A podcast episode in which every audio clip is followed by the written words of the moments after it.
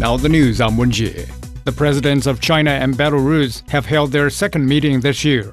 President Xi Jinping met Alexander Lukashenko Monday in Beijing during a working visit to China by the Belarusian leader. The two presidents last met in March. Chinese President Xi Jinping has sent a congratulatory letter to the 2023 Imperial Springs International Forum held in Guangzhou, South China's Guangdong province. He called for the unification of humanity, win win cooperation, and upholding multilateralism. The forum aims to initiate discussions on world peace, economic development, and cultural exchanges to promote greater understanding among all parties for regional and global cooperation.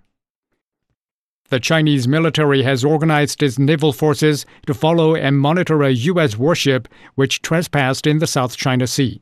Spokesperson for the PLA Southern Theater's command, Tian Junli, says the Chinese military followed and monitored the vessel that illegally entered the waters near Ren'ai Reef in China's Nansha Islands. Tian reaffirmed China's sovereignty over the South China Sea and its adjacent waters.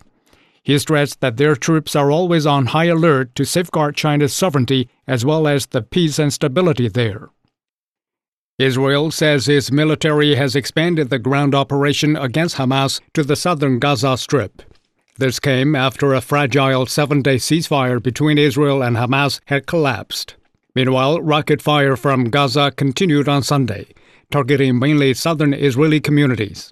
The expansion of Israel's ground operation has heightened concerns over the severe humanitarian crisis in Gaza.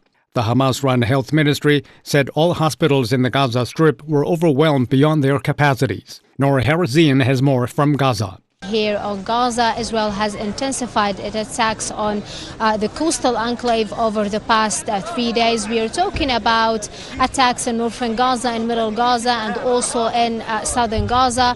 Uh, we're talking about Israeli attacks on uh, blocks, not, not only buildings uh, or single houses, but we are talking about residential blocks, uh, streets, whole neighborhoods destroyed. We're talking about hundreds of people that killed, that were killed, hundreds of people that are still uh, under uh, the rubble.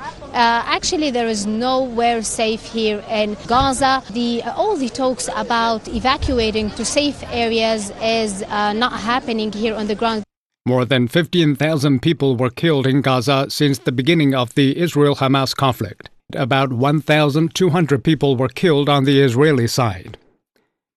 Tunisia has received the first group of 20 wounded Palestinians from the Gaza Strip for treatment. The Palestinians, along with 21 family members, arrived in Tunis aboard a Tunisian military plane. They will receive treatment at both public and private hospitals. Another plane carrying 150 wounded Palestinians is expected to arrive in Tunis on Tuesday. The UN Climate Change Conference continues in Dubai, with Sunday's focus shifting to health related climate discussions. It is the first time the annual conference has featured public health on its agenda. Adel El Marouki has more. Air pollution specifically kills about 7 million people every year, according to the World Health Organization. And if uh, fossil fuel uh, has been phased down uh, within the next uh, seven years, WHO says 1 million lives could be saved. Add to this extreme heat, storms, and extreme climate episodes, the casualties of that is um, catastrophic and staggering. And that's why, when addressing health as a national concern for every country, it will also change the narrative about how people feel and relate to climate issues. This how many here believe will be the case, that people will feel that their contribution in turn raise awareness that this affects directly their health and therefore it could get popular in interest in climate action, which is something the planet needs at this stage. At least 11 mountain climbers have been found dead after the eruption of Merapi volcano in western Indonesia. A local rescue official said three others survived. The volcano in West Sumatra province erupted on Sunday, spewing volcanic ash as high as 3,000 meters into the air. And that's the news. I'm Wenjie.